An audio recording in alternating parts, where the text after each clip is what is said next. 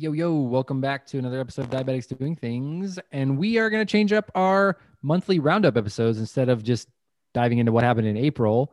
Uh, we're going to talk a little bit about Ramadan and specifically Ramadan and diabetes uh, with our very own in house content creator, Eritrea Musa Khan, uh, our resident expert on Ramadan and diabetes. What up? Hi guys, it's good to be here, like I am every month with Rob. Um, I think it's interesting that this month just kind of worked out where we're talking about something that kind of hits really close to home for me. And yeah.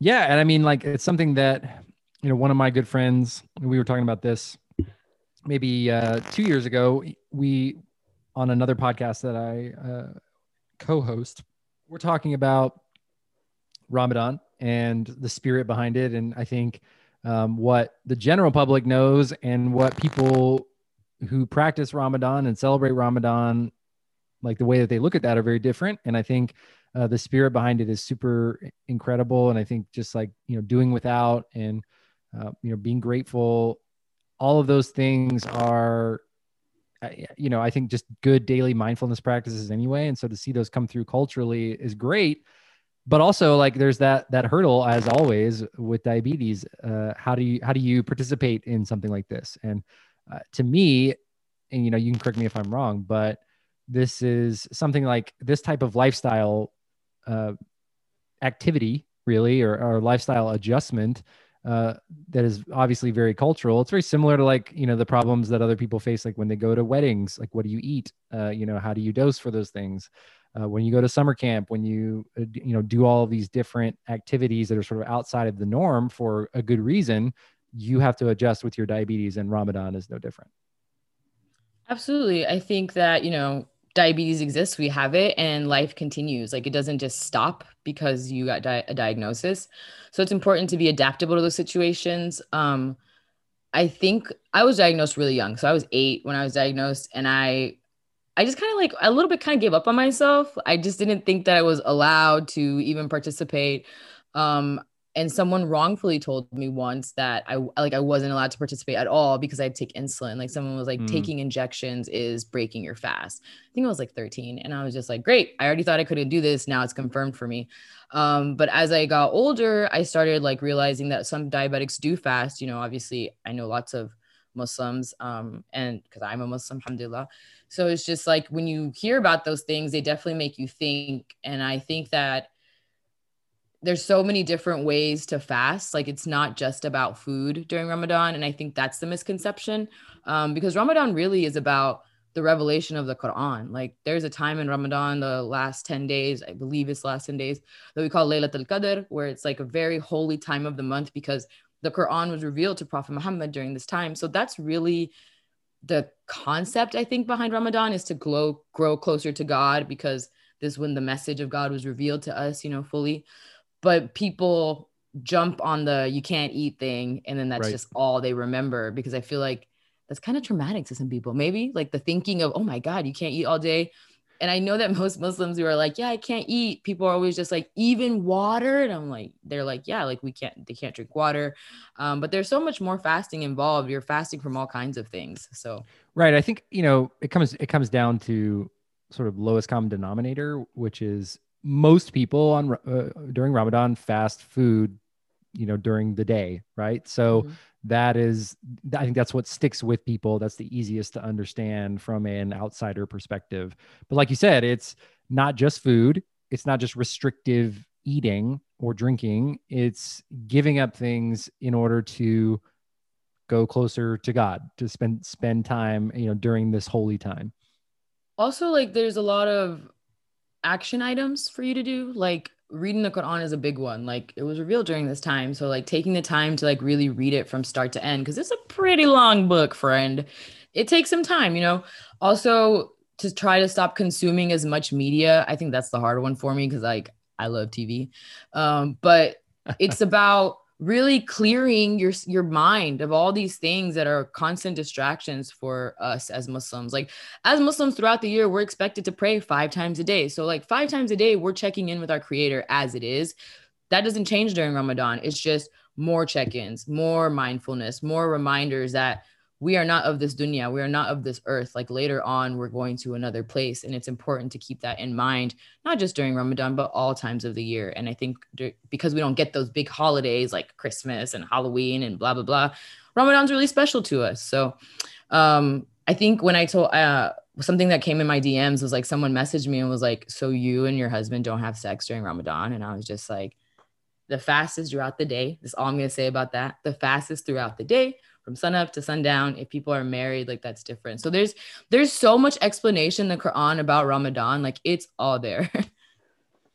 yeah, and I mean it's like like you said, there's the information is there. If you really wanted to do the research, you could just Google it. It's a it's a pretty great resource for finding out information. Sometimes, but like there's some stuff that's hidden or like uh translated in different ways or nuanced. So, um, exactly. So that's if you guys have read the blog that I put out for diabetics doing things about Ramadan, I that's why I included footnotes if I could, or I included quotes because I feel like like me, I have a so I have a Catholic mom. So I wasn't really given the option of religion, but all of the religions were kind of explained to me. And I was baptized. So it's like I, grew up very much in the Muslim church as a Muslim, alhamdulillah, but I know about all the other religions. So to me, they're so similar in so many ways, and so much of the scripture, if you will, is the same. So I think that for us as Muslims, like when we remember the Quran, we remember those uh, special things in the Quran that are about us, it kind of is the same as the Bible for you guys. Like when you're like, you know, that quote about the valley of shadows and stuff, like things that make you feel good about God or make you feel not alone. Like it's the same thing in Islam. Well, and I mean, really, it's what almost 40 days. And uh, so in, in Catholicism, Lent very similar. Uh, you give something up, you, you know, try to be more mindful, and it ends with a very spiritual week with Easter, right? So, yeah, there's so many parallels I think throughout, especially the larger religions in the world uh, that are you know very parallel, and they you know they come from the the same place, right? Like you know Ishmael and and, and Abraham, you know, I mean, yeah, and, and Isaac. So I mean, it's like you know, I, I, don't know. We can we can talk about the ideological pieces of it, uh, you know, until we're blue in the face. What like for you today though, and we're gonna go through your blog, which I really enjoyed, and I, I read very early in the morning while I was traveling, and so it kind of hit me like very. It was very personal, and so thank you for opening up and sharing. You know, your. Did you cry? I did not cry. I'm not that. uh, nobody needs to see a white man crying in the airport at 6 a.m. Hey, um, long as but, you know that. yeah, I know. Um, the like today so you talked about uh you know somebody had asked you about you practicing ramadan or celebrate it's celebrating ramadan is really what it is right? So yeah. today for you with a person with diabetes you've got a cgm and an insulin pump and they talk to each other. And like so how do you what does your ramadan you look like most of the time uh today? So i don't fast. Like i don't at all. Um i included it in the blog but when i was learning about Ramadan as a diabetic, I was told that like I'm not supposed to fast and that like basically putting myself in a bad spot, like risking a hypoglycemia, a bad low, or just risking my life or risking my health for Ramadan was like not allowed because essentially the way it was explained to me was like God has allowed these, given you these allowances for a reason. Don't disobey Him. Like, don't take those allowances for granted. Personally, I have a Quran that's in English and Spanish, so I try uh, I try to read it throughout the month and like just I remind myself, especially like at nighttime during iftar when Hassan's around, I try to do that. A typical day of Ramadan for us looks like this. So Hassan does typically fast. Um, this year's been a little bit harder for him, but typically he does fast. We wake up early. Uh, we do the first prayer. Right now, Fajr prayer is like it's not that late in the day because it's spring. So I want to say it's right at sunup, which is like it changes every day. So like we have a calendar in our bedroom that like tells us what time the prayer is every single day. Um, before he prays, I make food for him so that he gets a chance to eat. And then we pray together. We pray Fajr together. Um, and then he gets ready for work. He starts his fast. He doesn't eat. I continue to eat my meals as normal. Um, and then I just really try my best throughout the day to meet all of my prayers. So it's Fajr, Dhuhr, Asr, Maghrib, and Isha, the five. So I try to meet all my prayers. I don't do it every day. I am not the best Muslim. That's also why I don't really like talking about this stuff because I feel like I'm such a I'm not a good representation, is how I feel sometimes inside. But anyway, so I try my best to meet all the prayers. I try my best to eat my food on time and take my insulin. Like I feel like during Ramadan, I'm way more strict on my diabetes because I feel that if I'm allowed to eat, then I should be doing it as best as possible. And I also try to be healthy. So it's not like I'm not overindulging. I'm not eating all the things that, you know, I want to get because they sound good. I'm just eating the things that I need to stay healthy, to be okay, whatever. Um, Hassan usually comes home from work around like 6, six thirty. Sundown, when sun once sundown happens, right now it's like at eight o'clock. It's been changing. So I think the last I think yesterday was like 808, 809, something like that. As soon as the sun goes down, he breaks his fast. He'll eat a date, drink some rosa, which is like the pink milk thing. I don't really know how to explain it to you guys. I'm sorry. You have to Google it. Um, it's like a pink drink that they add water or they add milk to. It's really good. Um, and he'll break his fast and then we'll pray. And then after we pray, we'll have a bigger meal. So that's when he'll have his big dinner and I'll eat my regular dinner or whatever. Um, sometimes after we pray, like it depends if my dad's here, we'll sit where the prayer area is in my house for a little bit longer and maybe talk about like different du'as or different like uh, stories from the Quran. My dad really likes telling stories from the Quran. He loves talking about the Quran. So we could sit there forever and then we'll eat. Sometimes most people who are fasting all day, they don't even eat a lot. Like you would think that you haven't eaten all day. So you're going to eat this little date and you're going to be ravenous. No, bro. Like I watch them and like my dad will have like three little samosas and like a tomato. And he's like, I'm full. And like six glasses of water. And he's like, I'm so full. So it, I guess it, it kind of is me supporting my family a little bit more during Ramadan. Um, I try to make meals for my dad because him and my mom are separated. So my dad is by himself. So I try to make meals for him that he can just like pop in the microwave and eat for himself while he's there. Uh, we do have iftar together. So we'll have dinner together on Sundays with my dad, and then we'll have dinner together with Hassan's side of the family on Mondays.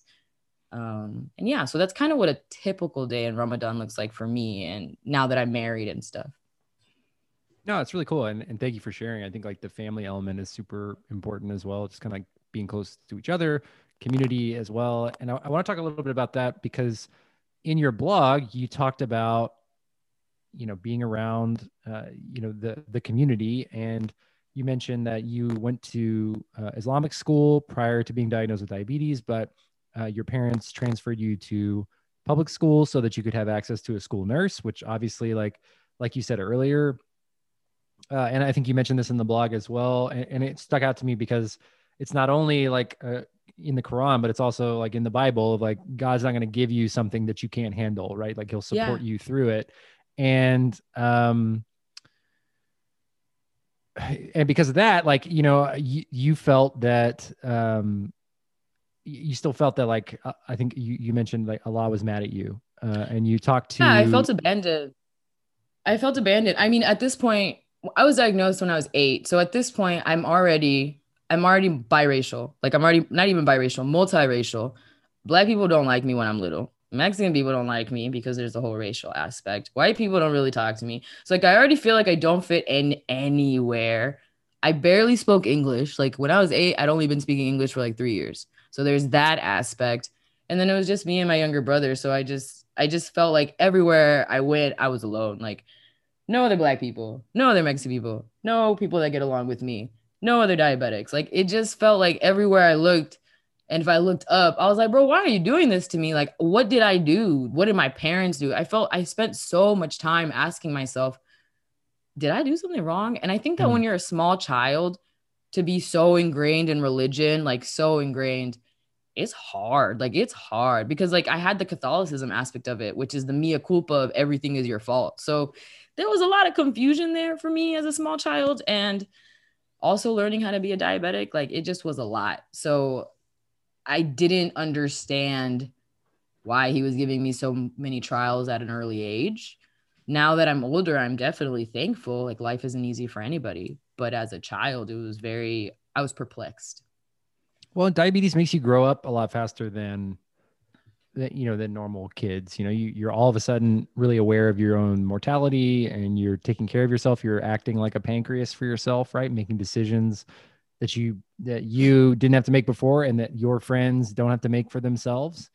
Um, and that's that's difficult. That's a huge adjustment. And then i think you know like you said when you grow up religious like both of us did uh, and you're trying to be a, a, good muslim or a good christian or you know try to do right and you feel like something's holding you back and it's also part of you that you can't control that that can feel really isolating absolutely yeah no um I've I've said this before on the podcast, I think, or maybe I've said it to you, but there's definitely something about eldest daughter syndrome, like when you're the eldest daughter of immigrants, because like on top of that, I was the primary, like even though I'd only been speaking English for a few years, I was the primary English speaker. I was the one helping my parents fill out paperwork. I was the one taking care of my younger siblings. Like it, it, just was a lot.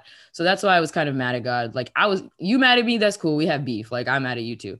So when I was asking all of those questions, um, because after they took me out of Islamic school, um, my parents still kept me in Sunday school. It was really important to my dad that we speak Arabic, which alhamdulillah, I don't really, but I can understand what people are saying to me. Um, so we stayed in Sunday school and I got really lucky that my Islamic teacher from regular Islamic school, he was in our Sunday school also. Um, his name was Brother Hassan. We remember him very fondly. I think he's still alive. So if he hears this, shout out to you, sir. Um, he made Islam so fun. He wrote songs for us to learn and would tell us all these things. And when I asked all these questions that like, is God mad at me? Like, why is he doing this to me? To be told that God's not mad at me at all and that he actually thought about me and he like considered me before I was even ever born, like that thinking makes you feel a little bit special like in a way it's like oh wow like he remembered me like i'm actually not just mm. forgotten or even like the bad because in islam you know like every religion culture is different so in every culture people believe different things right and uh, in my blog i wrote about how he told how brother hassan tells me that there's going to be times when I get older that I won't be able to pray, right? And I don't really explain this in the blog, but I'll explain it now. As I when I did get older, someone told me like as women, you're not supposed to pray when you're on your period because it's dirty. Someone explained it to me that way. And my dad later explained to me, he's like, absolutely not. Like, that's absolutely incorrect. Like, that's not what it is at all.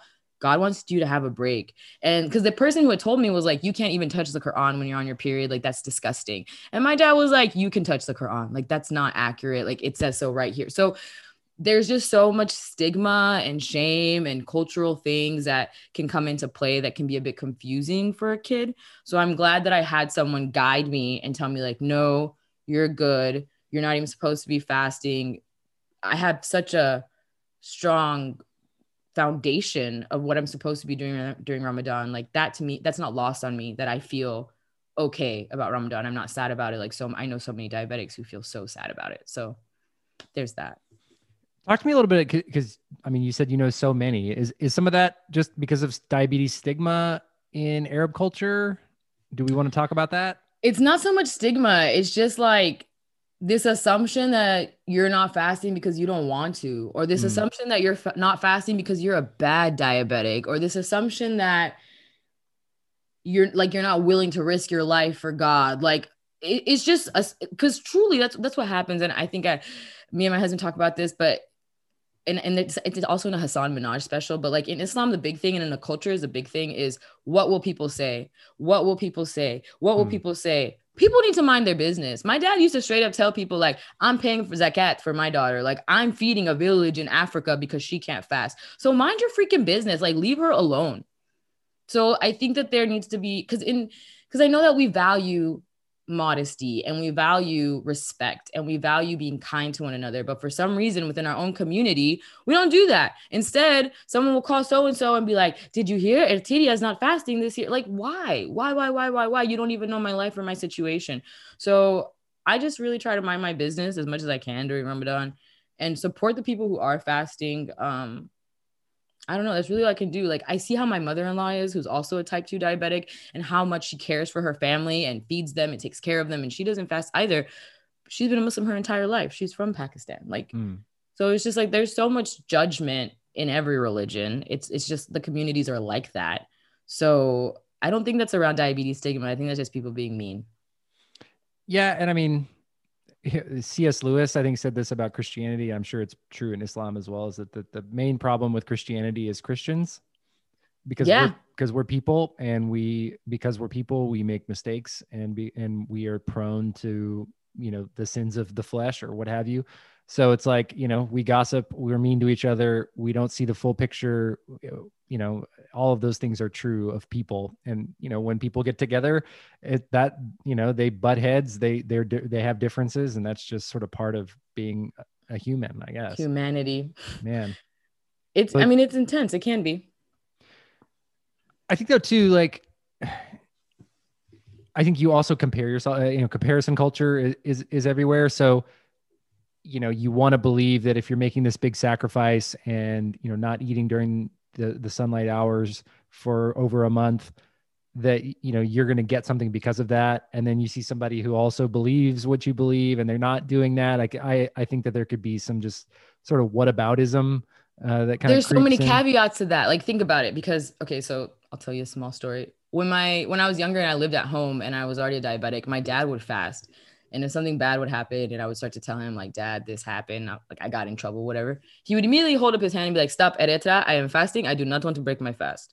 Because you cannot be mean to people while you're fasting. It's part of the thing. Like you have to remain respectful. You have to remain nice. And if you are mean to people, you just broke your fast, buddy. Like that's Right. You're fat. You're fasting from those like you're fasting from fleshly being desires, which is you know being you know mean or you know unkind. Right. Backbiting is a big one in Islam. We do a lot of it. All everybody knows we do a lot of gossiping, but backbiting is a big one. We're not supposed to do that. Like I think I was telling my dad something like last week. He was like, "Stop! Don't tell me. You can't tell me right now. Tell me later." And I was just Hmm. like, "Oh yeah, you're fasting. I'm not even supposed to be talking about it because technically, I'm doing my own kind of fast." So it's just constant mindfulness during Ramadan that you are a Muslim, that you are grateful, that you are thankful, and that's basically the idea around it. If you kind of eliminate food.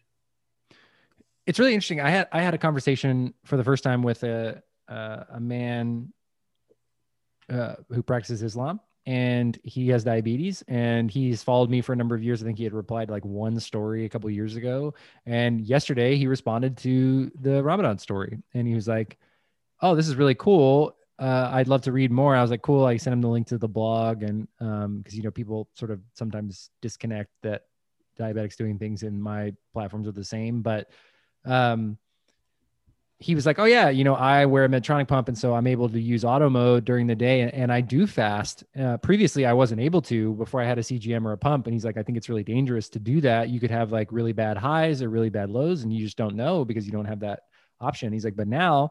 I'm able to fast really easily during the day. He's like, unfortunately, when I break my fast because I've been getting less insulin, um, my insulin needs go up. So I have to over. Uh, he's like my carb ratios. He's like I have to take myself out of auto mode and I have to kind of do a manual like at 135% basal is what I think the number that he used. And I was like, look at that, like you figured it out. Uh, and he's like, yeah, you know, I, I do it. it. It's it's cool to know, you know, what the what what's happening in my body. I'm mindful of that. And he's like, I'm also able to do something that I couldn't do for a long time, and I feel like a better Muslim because of it. I just felt like that was a really I, I don't know bec- because you have this experience and because you were able to write this really personal and, and very good story somebody else it, it resonated with somebody which is great you know and it's just cool to be able to see people with diabetes are everywhere. And we're you know some of us will never face the problem of how to figure out ramadan uh, but you know many of us will. So you know i think you know knowing and normalizing that there's different ways to do this is so important and and also just to be like hey if somebody is trying to figure out diabetes in ramadan you know maybe they'll be able to find this blog this podcast what have you and you know get information that they need Yeah, we um we had a takeover happen last year with Muhammad from Palestine in Gaza. yeah Muhammad is fasting. Like Muhammad Sayam, shout out Muhammad, good friend of the pod. But like some people do do it, and I have no judgment for these people. If you want to do that, may Allah give you all the rewards and may you reap them on the day of judgment. But like for me and mine, this is how I feel safe. And I think everyone should be allowed to make that decision. And we should just support and love one another. Whatever decision you come to, hey, I want to fast from food and I can do it safely without hurting myself. Takbir. Like I'm happy for you. I'm so happy, you know? So um with that with all that being said like i just i wish everyone the best ramadan. And um i know that this last year has been so hard. This is our second ramadan during covid. Um so another year where we can't really gather at the mosques uh, together or really celebrate feel safe. But we're i think I'm, I'm thinking for eid that the maybe some of the mosques will be back open and things will be back to normal. Um my favorite thing about the Irving Masjid is during Eid they would have like ho- they bring ha- horses out and would be like little ride the horses and like they have a whole fair like cotton candy like straight up like little kid fun stuff. So i don't know if for anybody listening if you have like i don't know a bad stigma about muslims or you just think that like you know we're not normal like bro we like to have fun we're normal people we just it's all the same like we're all people. So yeah it's all love.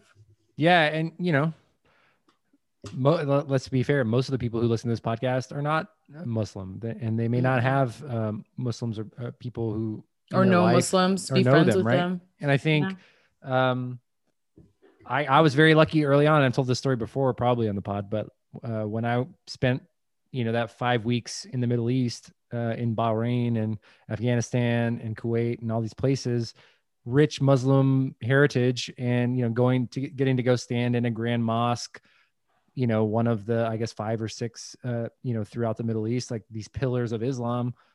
It it was really impactful and stuck with me as uh as, like a very reverent spiritual place and uh, also really respectful and uh open and inviting. And i just remember i'll never forget like feeling so welcome there. And it just made me r- really remember you know how you know muslim people in america are are not always welcome. And i remember meeting a guy in singapore um in the dior store um and uh he was like we were just talking chopping it up um and he found out obviously like knew me and my buddies were from america and he was asking about america and he's like you know can i ask you something? And i think it was 2015 he's like uh, he's like I, I don't i don't mean any offense. He's like but if my wife and i wanted to come visit the united states like do you think that that's safe? And it it took me aback a little bit. Like it kind of and i was like you know uh, at first like my first response was like oh yeah of course it's safe and then i was like you know maybe in some places it's not uh, you know and i was like you know if, if i was you and your wife and you and your wife really wanted to come to the united states i would recommend visiting like new york or california you know uh, and you know b- big cities uh, that are melting pots of culture Jersey. you, you say what Jersey. There's so many Arabs in Jersey. yeah or, or irving right you know uh, but I, I think you know it's it, just those places that are i think more of a melting pot and more of a you know a port city so to speak so that you get sort of the the western experience but with a lot of other cultures infused. But it really made me stop and think that you know especially even in the years after you know in, in the past four years especially like being muslim in america is is a is a burden and i think it carries a huge stigma along with it. Um, and you know people are unfairly treated. It's definitely one of the toxic side effects of western culture it can be a burden, especially because of what happened in 2001, because our government decided to do things that the way that they decided to do things. And Islamophobia is so real. Like, I don't think people, I don't think people consider the impacts of what they're saying and how making light of other human beings' culture dehumanizes them as a people. So when you, like, the fact that people think Muslim is a race, like, I've had Mm. people walk up to me like, oh, you're Muslim? So you're from Jordan. What? Like what? It's a religion. Like if, if someone says, "Hey, I'm a Jew," I would not assume you're from Israel. Like I'm not going to, "Oh, where are you from?" Like so I think that there's been a miseducation of the American public about Islam and there's been a misrepresentation of what Islam may be because the people who blew up those towers at 9/11 are not Muslims. Like those people are fanatics, those people are weirdos, those people are not like you cannot be a Muslim and say you love Allah and kill people. That's not mm, that's not doesn't rhyme doesn't vibe jive whatever so i think that when we say that there's a burden to be a muslim i would say that that's inaccurate i would say that it is a burden that the americans were educated the wrong way because being a muslim is a blessing. When, pe- when it, people ask us in islam are you a muslim? immediately the answer is alhamdulillah yes. Like thank god i am a muslim. Like it's it's literally the default response. So i want us to be careful when we say it's a burden to be that because in our religion we believe that if you die as a martyr like if if i was murdered because i died for somebody killed me because i was a muslim i'm going to heaven. And like that's not a burden for me. Like for me that's a blessing. I i died as a martyr for my religion whatever. So i want i just want to like say that because i don't want any muslim people to come for you because i don't i don't think you meant it that way no um, but it is unfair that things are the way they are. I've told the story on the podcast of why my family went to Germany when I was when before I got diagnosed is Yep. because 9/11 happened and the masjid got literally shot up. Like literally someone came to a mosque where children pray and shot an AK-47 through all of the windows of the ISI masjid on Esters Road. Like that happened. So all my and all my family doesn't live here. Like all of my dad's family lives in Germany and Cairo. Like nobody lives in America but us. Why? Because it's not safe to be here all the time. Hmm. So that's a real thing for some people. And I have my brother and I have asked my dad before, like, why don't we live in Germany? Because Germany is really cool. They let you do all kinds of stuff there. You become a real citizen and people aren't getting shot every day. So it is something to think about. Like, it is something that Muslims have to ask themselves. Also, think about it. Like, anytime we've flown in the airport together, like Hassan gets pulled out over and searched. Like, every time. head to toe every time. When he was coming back from pakistan he got held at the airport for like 19 hours. Like the type the type of racism that is happening towards muslims in this country every day is barbaric. So yeah i just wish there was more education out there. So i'm glad that we're doing our part as far as diabetics go to educate a little bit more about this specific holiday so that we can all be a little bit more mindful of those Muslim people in our lives. Because I can guarantee that there are people who listen to this podcast who have friends who are Muslim and they don't know that they're Muslim because that person mm. hasn't disclosed it for whatever reason or they're afraid to or whatever. Yeah, no, I think that's true. And I think, you know, if we're going to continue to perpetuate the idea, you know, for people with diabetes that whatever dream you have for your life is is in reach, you know, if that is practicing Ramadan uh, or celebrating Ramadan, do that. Do that your way. You know what I mean? And I think that's uh, an important part of, of what we have to do. Uh, you know, continuing to just talk about different lifestyles and understand that people have different goals and want to do different things. And they should be able to do that. And, you know, just like you are, just like uh, the man who, who messaged me is, you know, finding, finding a way to make Ramadan work around diabetes. Absolutely. Thanks for asking me about it. I um I almost included that in my caption last night, but I forgot because I was like, man, I because I, I really cried when you asked me to write it. Like nobody's ever asked me before. Like nobody seems to care. Like they're just like, oh, there's Eritrea doing her thing. And so to have someone be like, hey, this is actually something that we should talk about and it's important. And like, I don't know, that was really beautiful. So I appreciate that, Rob. I appreciate the opportunity to share this special uh, holiday with our platform and have other Muslims be a part of our platform. And I think that's awesome. Yeah, I think um, you know I didn't I didn't do much. Yeah, you know, so I think having that space, uh, we have this platform. Let's have these conversations. That's what we're trying to do. And uh, you know, I think it really helped. I got to give credit to my my good friend Muyad uh, for educating me on Ramadan and, you know and making me and uh, honestly making it seem and and feel like something that you would want to be a part of and that I would want to be a part of. It's like the celebration and the mindfulness and the gratitude. It's like, man, this is such a valuable thing. And I think more people like me who are not Muslim need to hear about it and need to understand that there's so much more to Ramadan than just fasting. And Eid is cool. Eid is so awesome. we I'm so excited. We always get money. Um, Hassan's parents always give us money because we're younger, and then we have to give money to the younger. So that's how it works. Like you get a cash envelope. So I love Eid, like Ramadan, Eid, all of it. Give me all of Nothing it. Nothing you like better than cash and envelope, hey, right? all I love is that money. I just shut up. uh, we we had, I, yeah. I, anyway, I, I think. Uh, it, it's cool. I, I hope that uh, you know other communities and are ready to start celebrating things like Eid, things that bring people together, things that make people happy. Like you said, kids running around, hanging out with each other. Um, I'm hopeful that those things are going to be all coming back soon. We still got a little ways to go, and um, you know, obviously want to continue to be safe. But um, I'm excited for little things like that. That it doesn't have to always be a huge mountaintop moment, but just Absolutely. the community getting together, having a good time, and celebrating something worthwhile. Yeah, we had a bunch of other things happen in April, not just Ramadan, other stuff. Yeah, we did. You're just like looking at me like, what? no, I um, I think it's important. You know, we this week especially, I I put out a statement on my Instagram. I don't want to go too far into it as much, but just you know, advocating for access to affordable insulin for people with diabetes is important to this pod, is important to me. And, you know, Beyond Type One wrote a letter on the other side of that. Uh, I don't agree with that. And I put that, that um, statement out.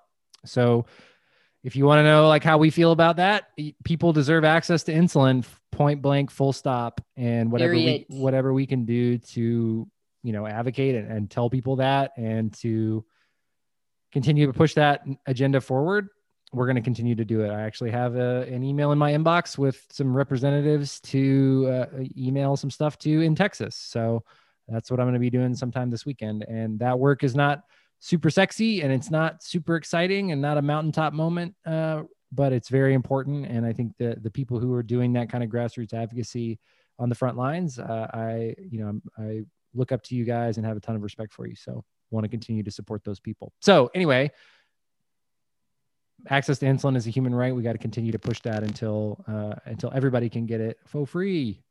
Absolutely. We all deserve insulin if we need it. Like it shouldn't be something that's legitimately killing folks. Um, there's a worldwide problem, not just here. So um definitely there are people who are always letting us know about the bad things that the orgs are doing. And I absolutely do sometimes appreciate it, but sometimes it can be a lot. So for, for people who were getting like a lot of it, I just, I feel for you guys. Um, I appreciate all the work that you do behind the scenes. I think that's kind of something that, like you said, isn't sexy. So a lot of people don't get to see all the work that you're doing. And it, I feel a lot of compassion for you because people do come for you and a lot of our friends. And I just feel like, ah, man, like sometimes it's just not fair. So oh, don't feel bad for me. I'm good, but um, he's like, I don't need your pity. no, I, I really don't. But I, you know, I think at the same time, like it just, um, I think over you gotta, you gotta do what's right, and you gotta stand up for what you believe in, even when people that you work with or you're close to uh, disagree.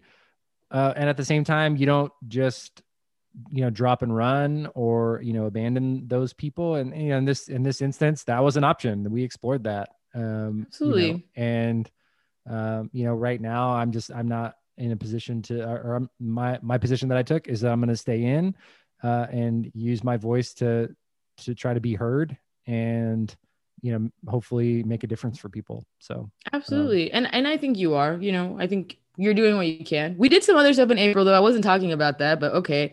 Uh, yeah, we had a takeover. We, we, had a takeover from Jamaica that I thought was so awesome. Alexia is an amazing person and did such a great job. Um, Wagwan, her- Alexia, Wagwan. what is it? Big up yourself. That's the only thing I know how to say it. I feel so inappropriate saying it. I don't big up, yeah, big up yourself, Alexia. That's uh, oh my god. I can't wait to post that episode. Uh, the Jamaica love was so much fun. What is uh, can you give me your best? Uh, what is it? Shet Banks? Is it Shet Hanks? Chet, Hanks. uh, yeah, give me your best. Give me your best white boy uh-uh, summer. No, no, no, you're not getting that, no. that out of me. I know better. I want that. that. I want that little uh that voice clip so I can replay it to you yeah. all the time. No, no, no, no. Not gonna get that out of no? me. Not not today. So, is it a white boy summer for you? I don't. I don't even know. What uh, that means. You know, can you explain your culture to me, please. Is that my culture? I need to learn more about it. I I don't know. I think. uh if white if white boy summer is uh, wearing short shorts and 90s tees then yeah absolutely it is a it is a white boy summer i guess oh but, my god I don't know, that'll be interesting but yeah, so that takeover was amazing. Her recap is coming, so you guys will be able to watch it on our Instagram TV stories. Um, that's like on the grid thing. Uh, her blog is up though, so if you want to read that. And then we also did do an interview with Miss Sydney Williams. That was awesome. She talked to us all about her hiking, her feelings. Um, her Instagram is hiking your feelings. I think she's great. Um, and she also did a, a, a, cool challenge called Take a Hike Diabetes, uh, and it's still going on. They're trying to hike a million miles uh, for type 1 diabetes or di- diabetes research, not just type mm-hmm. 1, but diabetes in general, diabetes awareness. Um, that really awesome. Uh, Sydney's super cool. I'm not a huge hiker, but I do occasionally will dabble. But I can't believe you don't hike. You're so tall. Can't you just like walk a mile in, I don't know, five, I don't know, like three minutes, just huge step after huge step?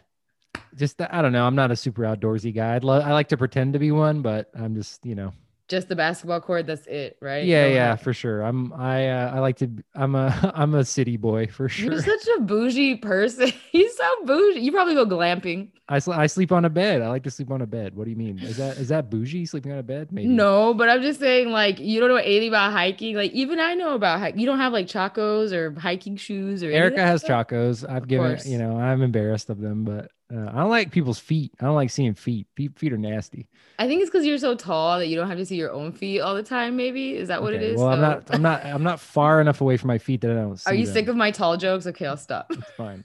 But no, like, uh, I don't know what I. I don't. You know, uh, April was fine. Uh, I'm glad. Uh, you know, we're gonna continue continue to move forward. Got a great episode. It's it's keeps getting uh, put through uh, it keeps getting put through like re- legal review because there's uh, we I've got to change a couple things, but we got a great episode coming up with Chris Leeper. Uh, it'll it'll be dropping here in May, and uh, great takeover coming from Sydney Williams happening next week. Another great takeover we're going to be doing is a Ramadan takeover. So our dear friend Noor Al Ramahi will be taking over the account.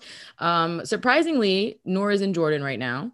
She is an American. She uh, actually has been living all over the United States, traveling with her kids. Like, you know how a lot of people did that during quarantine? So she's been doing that with her kids. Um, and now she's in Jordan for, I guess, the holiday. And so she's going to be taking over our account and telling us about how she fasts um, all the way in Jordan. So that's going to be super cool. I'm really excited for that. Me too. I love when we go global. I love seeing people how people live uh, around the world. It's always so similar. Hey, and I'm going global now, so y'all gonna have to catch me. I'm gonna be all over the place. So yeah, where are you going? Because we, I just took my first trip. I went to Florida, the exotic land of Florida. But uh, oh my god, where are you going? What's uh, give us the uh, Eritrea travel update? I'm going to Seattle in a few weeks to uh, see my DBFF. So I have a diabetic best friend forever. Her name's Taylor. Shout out Taylor. Um, she had a baby um on New Year's oh my gosh, Eve. How fun! I know she had a baby on New Year's Eve, and I have not met her newborn. And like she and I are literally like this, so it's we're just so close. It's crazy to me that I haven't met her baby. Um, so I'm going up there as soon as possible to meet him. Uh, I just booked my flight today, and then I also booked my flight to Cairo. So I'll be in Egypt on November 19th. I'll be in Egypt for about a week and a half, and then I'll be in Germany the other half and I'll be back in Dallas in December. So I'm really excited to see all my family, see my little sister, hang out. It's going to be awesome. It's going to be great. That'd be probably cool. be probably be more places between then, but I'm really stoked about Egypt, guys. Like I'm so excited. Have you you said you've been in the Middle East? Have you been? I've never Africa. been. I almost got to go. Um, my friend Miriam's family lives in Egypt, and I almost went just for the holidays with with them one year. Um, but no, I've never been. always wanted to go. You're married now. I'd be like, come through, bro. yeah. So, oh. yeah, who knows? Uh, Eric and I are trying to figure out what our honeymoon's going to look like. So one of these I days, was about we'll, to say, one, y'all these days we'll take one. That. Y'all need to Ritz Carlton it out. uh, yeah, those are my. That's my love language, uh, Mr. Bougie over here. We'll see what uh, happens in May. It's going to be a good month. I'm excited for all the diabetics doing things to come yeah, it's going to be good. I'm excited. We're going to keep on doing this. Uh, and, you know, above all, I think uh, just keep on doing things, keep on building each other up, and we'll see you guys next month. Bye.